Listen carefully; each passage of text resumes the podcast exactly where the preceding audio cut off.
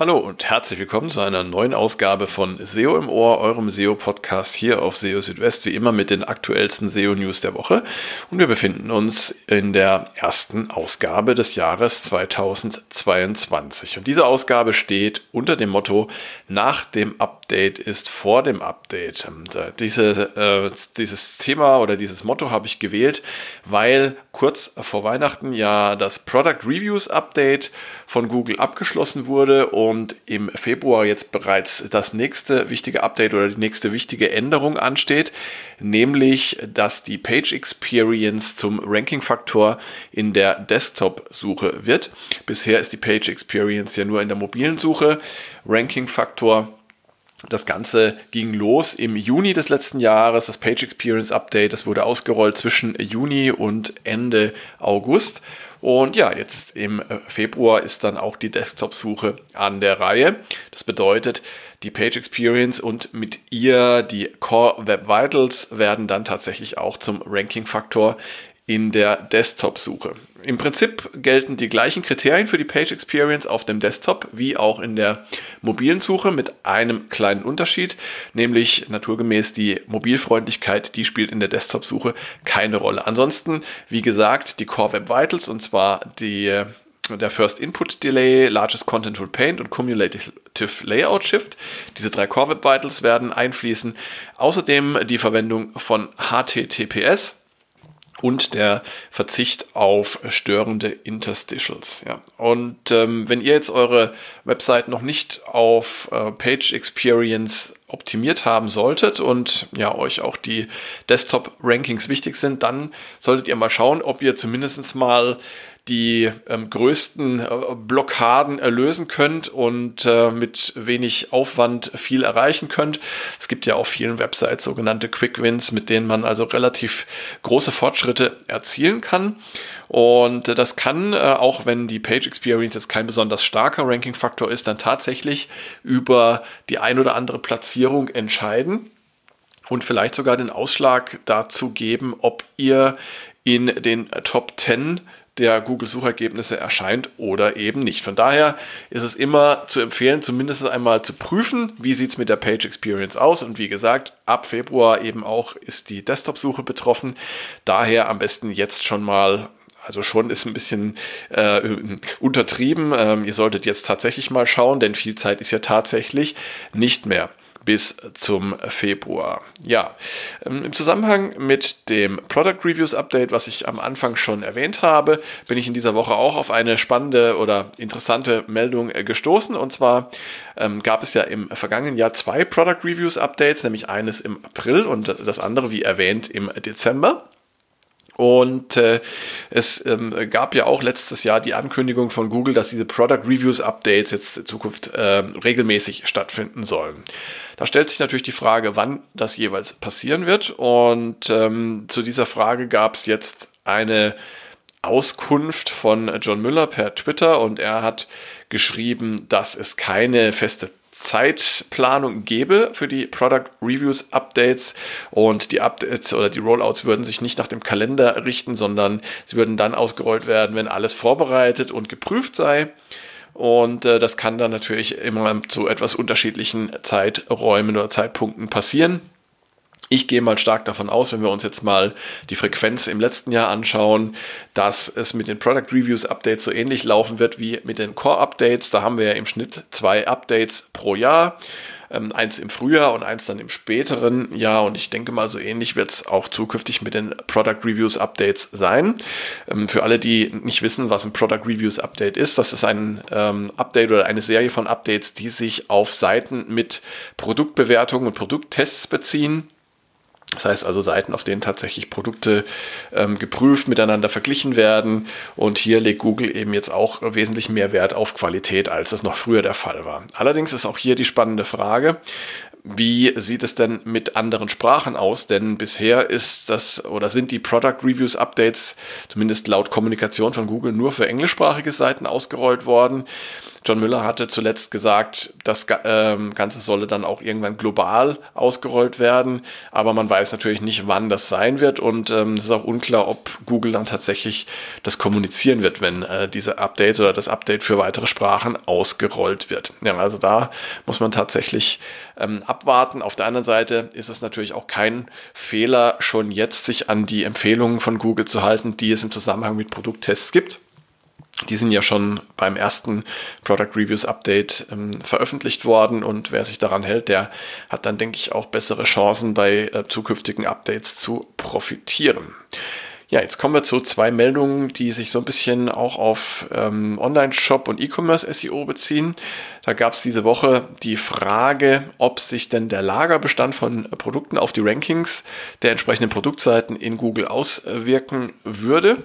Und ähm, ja, es ist ja so, für den Online-Kauf von Produkten äh, sind neben dem Preis auch die Lieferzeit und eben auch die Lieferbarkeit von Produkten ähm, wichtig. Das heißt also, wenn ich mir ein Produkt bestellen und kaufen möchte, achte ich ja nicht nur auf den Preis, sondern ich will ja auch, dass dieses Produkt grundsätzlich lieferbar ist und ich schaue auch, wie lange es dauert, bis das Produkt dann bei mir ist. Es gibt auch Produkte, die man gerne mal in größerer Stückzahl bestellt, wie zum Beispiel Bürobedarf.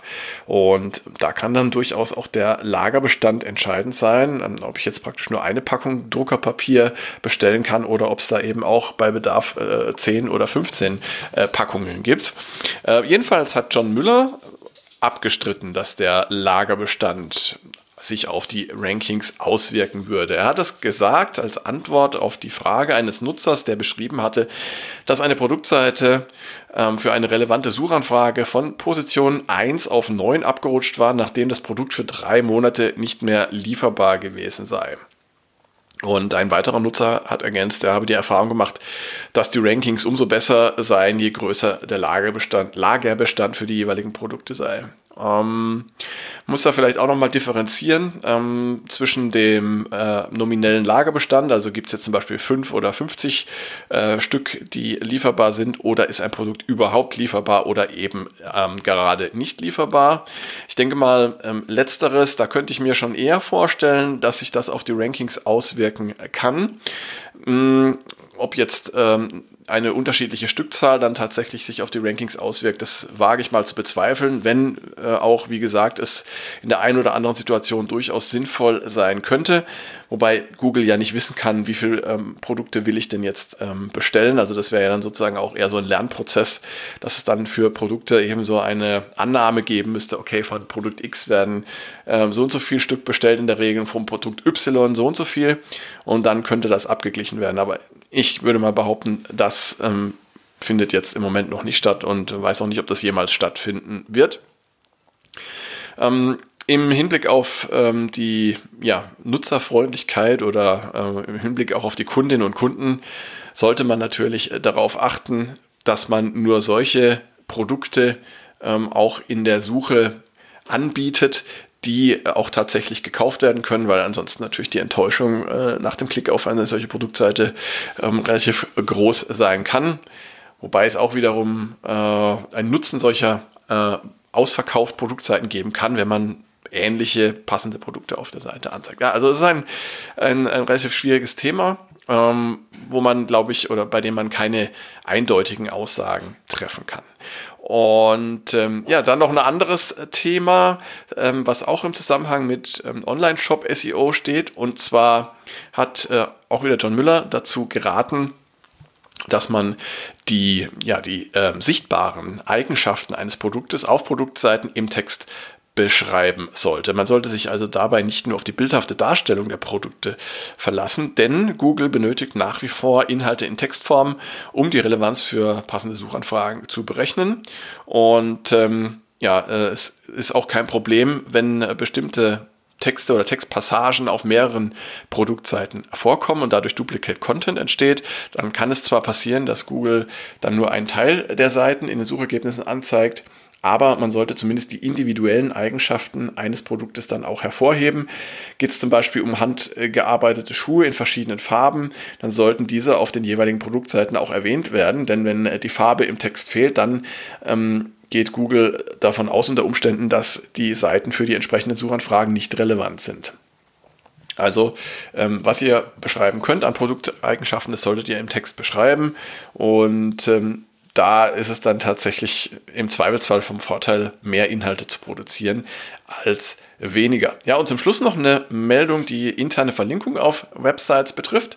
Und hier ähm, die Info, dass interne Links nicht mit äh, Sponsored oder No-Follow gekennzeichnet werden müssen. Ähm, auch dann nicht, wenn diese Links auf Seiten verweisen, die zum Beispiel sehr stark Affiliate-lastig sind und die im Prinzip nur zum zum äh, Geldverdienen oder äh, mit gesponserten Inhalten bestückt sind. Mm, das heißt also, interne Links brauchen NoFollow und Sponsor nicht. Das hat äh, John Müller auf äh, Anfrage von Lily Ray, eine auch recht bekannte SEO äh, ähm, aus den USA, geschrieben auf Twitter. Und ähm, es gehe ja bei internen Links einfach darum, von einem Teil einer Website auf einen anderen zu äh, verlinken.